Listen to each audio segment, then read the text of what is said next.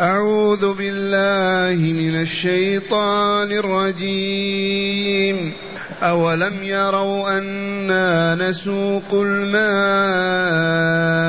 إلى الأرض الجرز فنخرج به زرعا فنخرج به زرعا تأكل منه أنعامهم وأنفسهم.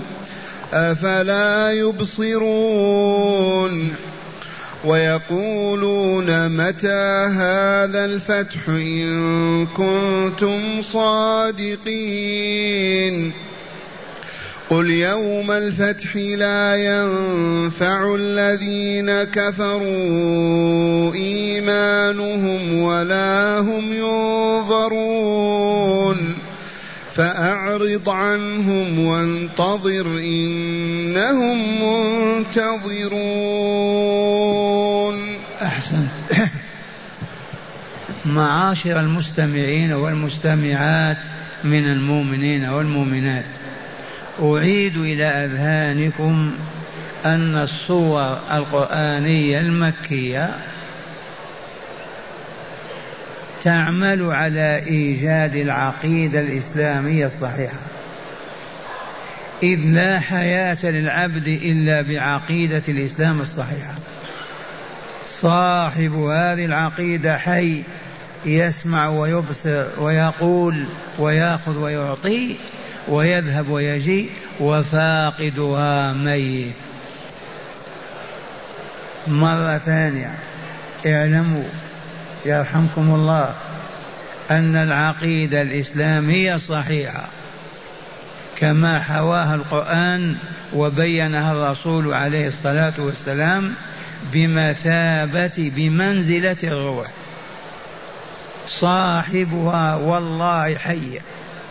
ناده يسمع النداء. وفاقدها ميت ناده والله ما يسمع النداء.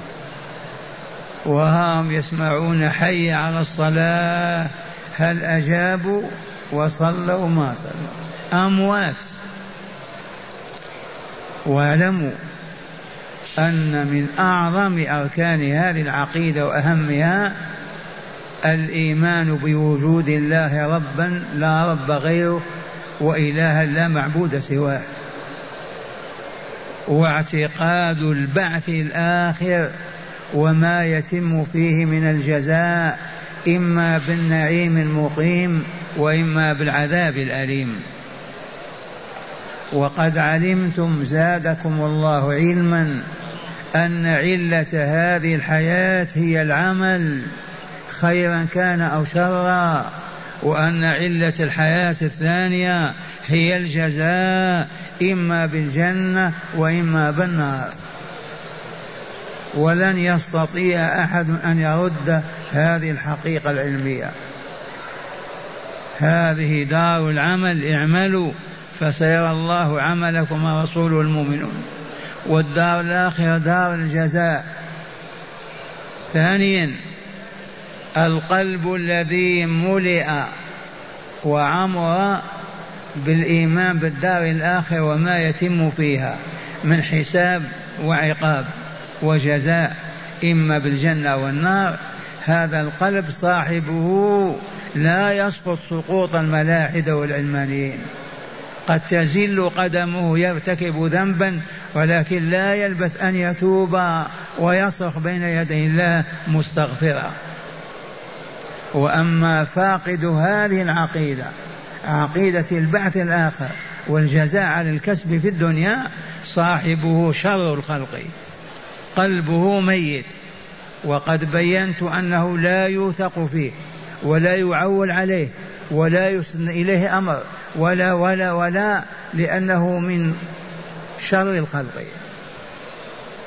وهذه الصور المكية كم وكم وكم كبارها وصغارها تعمل على إيجاد العقيدة وتركز على عقيدة البعث والجزاء. وإليكم هذه الآيات الثلاث فإنها تقرر هذه العقيدة عقيدة البعث الآخر والجزاء على الكسب في هذه الدنيا. قال تعالى أولم يروا أي أولم يرى المشركون المكذبون بالبعث والدار الآخرة. ألم يرى ألم يشاهد ألم ينظر المكذبون بالبعث والدار الآخرة؟ ألم يروا بأعينهم بقلوبهم أنا نسوق الماء؟ ماء المطر ماء الأنهار ماء ماء. يسوقه الله بما يشاء من أسباب السياقة كالسحاب وغيره. يسوقه بحكمته وقدرته وعلمه ورحمته. يسوقه إلى أين؟ إلى الأرض الجوز. القاسية التي ما بها ينبت النبات ولا يوجد فيها نبات. من الجزر الذي والقطع مقطوعة النبات تماما. من يسوق الماء إلى الأرض الجرز أليس الله؟ يقولون اللات والعزى تقولون محمد والحسين تقولون عبد القادر الجيلاني من؟ والله ما يسوقه إلى الله. وقد قلت ألف مرة لو تجتمع البشرية على أن توجد سحابا وتسوقه حيث شاءت والله ما قدرت ولا كان ذلك. أولم يروا بأعينهم هؤلاء المكذبون بالدار الآخرة المنكرون الحياة الثانية من أجل أن يبقوا على فجورهم وفسقهم وعنادهم وكفرهم. ألم يروا أن الله يسوق الماء إلى الأرض الجوز اليابسة التي ما بها نبات؟ فنخرج بما فنخ فنخرج به زرعا تأكل منه أنعامهم وأنفسهم. فنخرج بذلك الماء الذي سقناه بقدرتنا وعلمنا وتدبيرنا سواء كان ماء المطر أو ماء النهر. نخرج به زرعا والزرع ما يزرع وينبت إما بر وإما شعير وإما ذرة. زرعا تأكل منه أنعامهم إبلهم بقرهم غنمهم شاة ضان ومعز. وأنفسهم يأكلون البر. مع ما فيه من الخضر والفواكه الكثيرة الكل ذلك ينبت في الأرض؟ الميتة عندما يسوق تعالى إليها الماء. من فعل هذا أمي أم أبي الدولة أم السلطان؟ لا جواب إلا الله. الأرض الميتة الجزر التي ما بها نبات أبدا. فتنبت وتخرج الزرع على اختلافه. إذا كيف تكذبون بالبعث الآخر؟ أنتم كالبذر تموتون وتبقى بذوركم في الأرض وينزل ماء من السماء من قبل الله فتنبتون كما ينبت الزرع والبقر.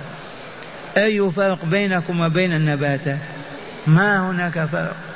لما يموت الناس يبقى عجب الذنب عظيم صغير جدا في آخر خرزات الظهر. يبقى في الأرض. مهما تحولت الأرض هو باق فيها. لما تنتهي الحياة وتنتهي انهاء كاملا عند ذلك ينزل ماء من السماء كمني الرجال فننبت كما ينبت البقل تحت الأرض كالبصل والثوم والخردل. ولما تكتمل ذواتنا في نموها وتكتمل ينفخ إسرافيل عليه السلام في الصور الأرواح. المجموعة عنده فلا تبقى روح إلا وتدخل في جسدها. والعجب ما تخطئ أبدا. وكنت أضرب المثل لأبنائنا وإخواننا بالراعي يرعى الماعز عندنا في القرية.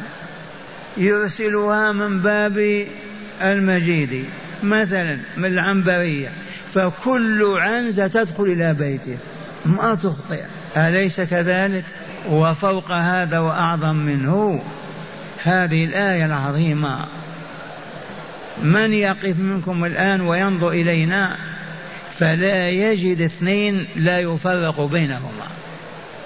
هذه الآية من أعظم الآيات الدالة قطعا على قدرة الله التي لا يعجزها شيء وعلى علم الله الذي أحاط بكل شيء وعلى رحمة التي وسعت كل شيء. بلها لو وافق وقف العرب والعجم كلهم على صعيد واحد في يوم واحد والله لا يوجد اثنان لا يفرق بينهما. مع أن الأعين والأنوف والفئة والأفواه كلها واحدة. أي عجب أكثر من هذا العجب. قولوا لا إله إلا الله. والله لا إله إلا الله. كيف يجحد هذا الرب؟ كيف ينكر ويكفر به؟ ومن آياته خلق السماوات والأرض واختلاف ألسنتكم وألوانكم. إذا هذا المثل البسيط الذي يفهمه الحي والميت. الأرض اليابسة الجافة ما بها نبات يسوق الله إليها المطر فتنبت الزرع على اختلاف أنواعه. فلما إذا ننكر أن يحيينا الله وينبتنا في الأرض كما ينبت الزرع. أي فرق بيننا وبين النبات؟ لا فرق أبدا. وهذه الأمثلة قريبة من الأذهان والفهوم البشرية. ما فيها فلسفة ولا شطحات بعيدة. سوف نموت. وتتحلل عظامنا وتفنى أجسادنا وتبقى تلك ماذا؟ تلك العظيمات الصغيرة التي هي كالبذرة. والله كبذرة الزرع ينزل المطر فننبت تحت الأرض. وهل ينبت شيء تحت الأرض؟ نعم. والبصل كيف ينبت تحت الأرض؟ والخردل واوا تحت الأرض. فإذا كملت الأجساد نفخ إسرافيل الأرواح فدخلت كل روح في جسدها ووالله لا تخطئ روح جسدها. الله أكبر الله أكبر الله أكبر. سبحان الله كيف يكفر الكافرون؟ هكذا يقول تعالى معاتبا مقرا موبخا أولم ينظروا أولم يروا أنا نسوق الماء إلى الأرض الجوز فنخرج به زرعا تأكل منه أنعامهم وأنفسهم.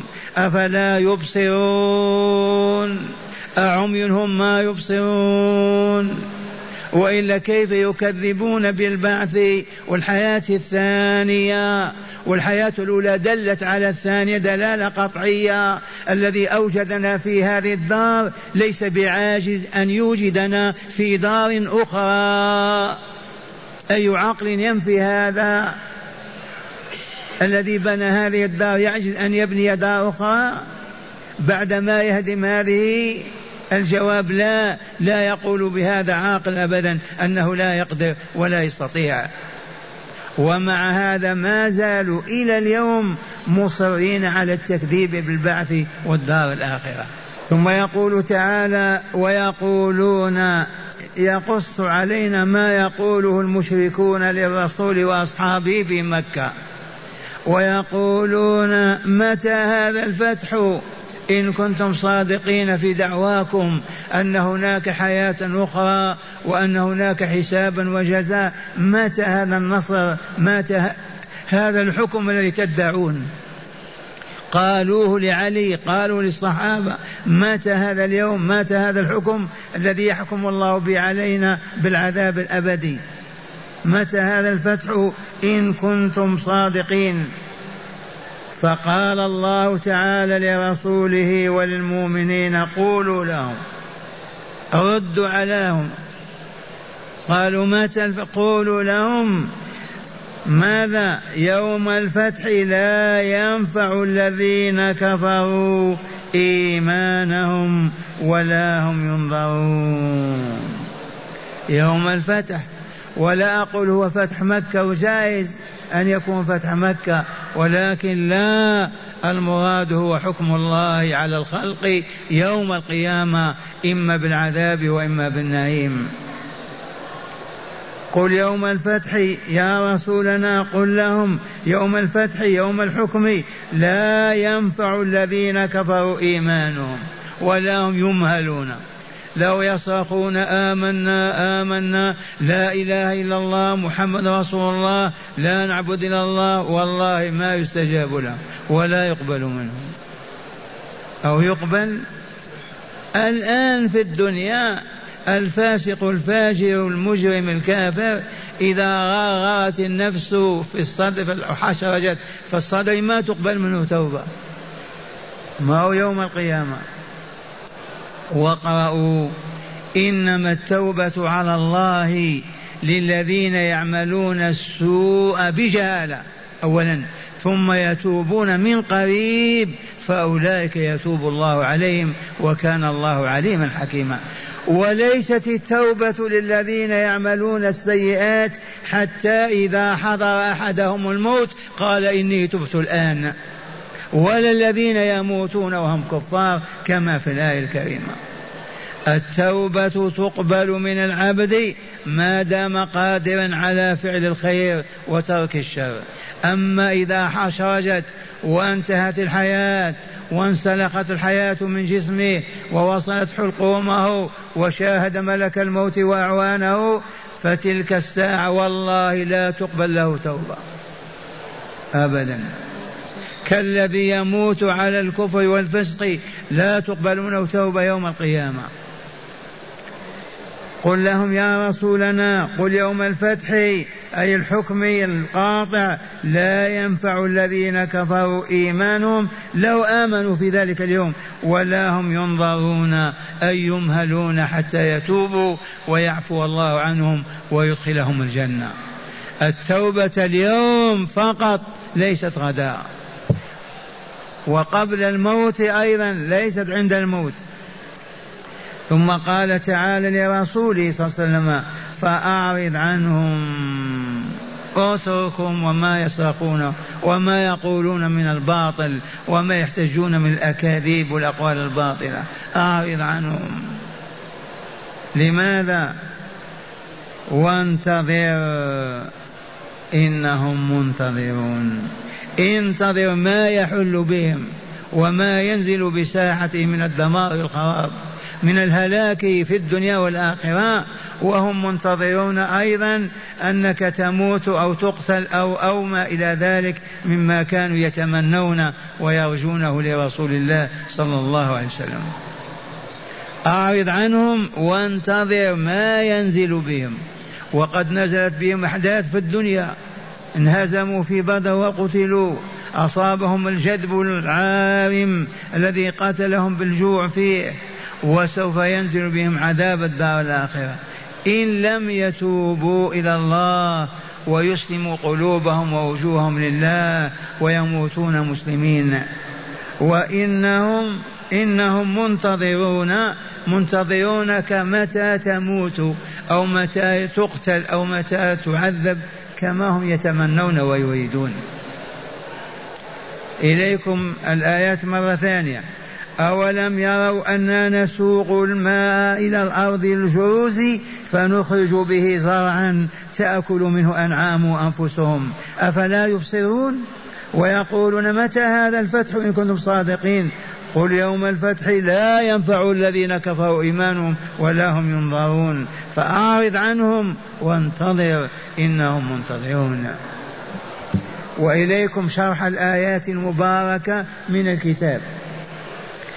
قال معنى الآيات ما زال السياق في تقرير عقيدة البعث والجزاء التي عليها مدار الإصلاح الاجتماعي. والله عقيدة البعث والجزاء عليها مدار الإصلاح الاجتماعي. فإن فقد المجتمع هذه العقيدة خبث فسد أصابه البلاء. وإن اعتقد هذه العقيدة ساده الطهر والصفاء. قال ما زال السياق في تقرير عقيدة البعث والجزاء التي عليها مدار الإصلاح الاجتماعي فيقول تعالى أولم يروا أي أغفل أولئك المكذبون بالبعث والحياة الثانية ولم يروا أنا نسوق ماء الأمطار أو الأنهار إلى الأرض الجرز اليابسة التي ما بها من نبات فتخرج بذلك الماء الماء الذي سقناه إليها بتدابيرنا الخاصة فتخرج به زرعا تأكل منه أنعامهم. فنخرج به زرعا تأكل منه أنعامهم وهي إبلهم وأبقارهم وأغنامهم وأنفسهم. فالأنعام تأكل الشعير والذرة وهم يأكلون البر والفول ونحوه. أفلا يبصرون؟ أي أعموا فلا يبصرون آثار قدرة الله على إحياء الموتى بعد الفناء والبلاء. كأحياء الأرض الجوز فيؤمن بالبعث الآخر وعليه يستقيم في عقائدهم وكل سلوكهم. وقوله ويقولون متى هذا الفتح إن كنتم صادقين حكى تعالى عنهم ما يقولونه للمؤمنين لما يخوفونهم بعذاب الله يوم القيامة يقولون لهم متى هذا الفتح أي الحكم والفصل الذي تعيدوننا به. وهنا أمر تعالى رسوله صلى الله عليه وسلم أن يقول لهم فقال قل, يا قل يوم الفتح لا ينفع الذين كفروا إيمانهم. أي إذا جاء يوم القيامة بين أي إذا جاء يوم الفتح بيننا وبينكم لا ينفع نفسا كافرة إيمانها عند رؤية العذاب. ولا هم ينظرون أي يؤخرون ويمهلون ليتوبوا ويستغفروا فيتاب عليهم ويغفر لهم. إذ سنة الله تعالى أن من عاين وشاهد العذاب لا تقبل توبته. وقوله تعالى فأعرض عنهم أي فأعرض يا رسولنا عن هؤلاء المكذبين. وانتظر ما سينزل بهم من عذاب. إنهم منتظرون ما قد يصيبك من مرض أو موت أو قتل. ليستريحوا منك في نظرهم كما هم منتظرون أيضا عذاب الله عاجلا أو آجلا. والآن مع هداية الآيات. بسم الله والحمد لله. من هداية هذه الآيات أولا تقرير عقيدة البعث والجزاء بذكر الأدلة المقررة لها. تقرير عقيدة البعث والجزاء بذكر الأدلة المبينة والمقررة لها. وأكبر دليل أن الأرض الجافة اليابسة إذا نزل عليها الماء تنبت. كذلك عظامنا فنيت وأجسادنا تحللت ولكن العظم الصغير الذي في آخر ظهرنا باقي كالبذرة في الأرض. فينزل الماء من السماء فننبت كما ينبت البقل نعم. ثانيا استعجال الكافرين العذاب دال على جهلهم وطيشهم. استعجال الكافرين العذاب ومطالبتهم به. هاتوا هذا العذاب الذي تخوفون به. دل على حمقهم وطيشهم وجهلهم. وإلا كيف العاقل يستعجل العذاب؟ يقول هاتوا العذاب. يوجد عاقل يطالب بالعذاب ينزل عليه ولكنهم حمق ويعيشون في ظلمة الجهل والكفر. ثالثا وأخيرا بيان أن التوبة لا تقبل عند معاينة العذاب أو مشاهدة ملك الموت ساعة الاحتضار. كما علمتم لا تقبل التوبة يوم القيامة. كما لا تقبل عند مشاهدة ملك الموت.